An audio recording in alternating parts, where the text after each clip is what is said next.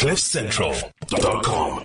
Maybe I'm getting old or wise. I'll leave it up to you to decide. But I'm taking more and more pleasure in small rituals. Perhaps the relative monotony of the lockdown is to blame, but I've discovered magic in unexpected places. If you're about to give up on me, hold on. Let me explain by way of some examples, and this might convince you that neither of us are going mad. Waking up. The very idea of getting out of bed used to make me feel very sorry for myself because for the past 12 years I had to be up every weekday at 5 a.m. without exception. I had always thought of it as a punishment, my primary concern trying to get over a lack of sleep and struggling to start the day. But something has changed. Now, I take in the world for a minute before anything else. Is there a thin mist hanging in the trees? Did it rain last night? What noises are the birds making? How many colors are there in the sky? Say good morning to the dog. Deep breath. Resist the urge to pick up your phone before anything else and check the rubbish on social media.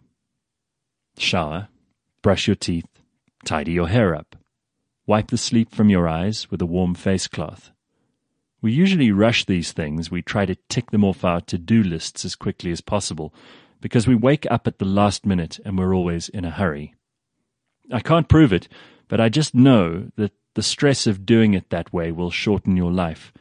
And I'm going to sound like one of these insincere motivational speakers now, but take time to appreciate that you have teeth to brush and hair to sort out. Sooner than we think, we might not.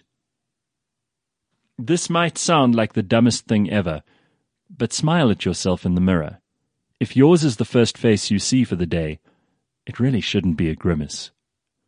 Making tea or coffee is often the first thing we do after dressing ourselves, and it should count, especially if you do it every day. There are teas and coffees, and then there are teas and coffees. If yours is horrible, change it. There's absolutely no point in drinking a cup of something average every day, and having a nice clean kettle, a favorite cup or mug, and good ingredients will turn the chore into a quasi religious ceremony. Tend to it with the care of a master craftsman, and it won't only taste better, but you will start to feel like you're the kind of person who deserves good things. Eventually, you can buy fancy spoons, use honey instead of sugar, even create a little shrine for this daily observance.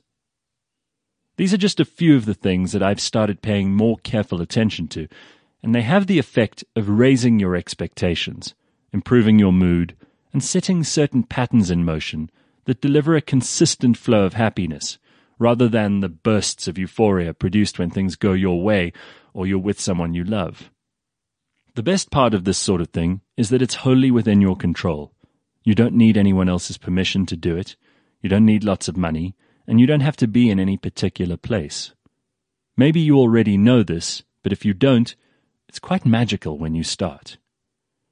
I also started something new on my morning show this year. It's called One Thing for the Week. It's a new task that you get to complete, and some are easy, like trying some new food or drawing a quick self portrait, and some are much harder, like forgiving an old enemy or writing something down that you just know you'll never do and giving up on that idea forever. Just because we're in the middle of a seismic change in human behavior doesn't mean you get to keep doing things that are no longer of service to you. If ever there were a time for change, this is it. CliffCentral.com.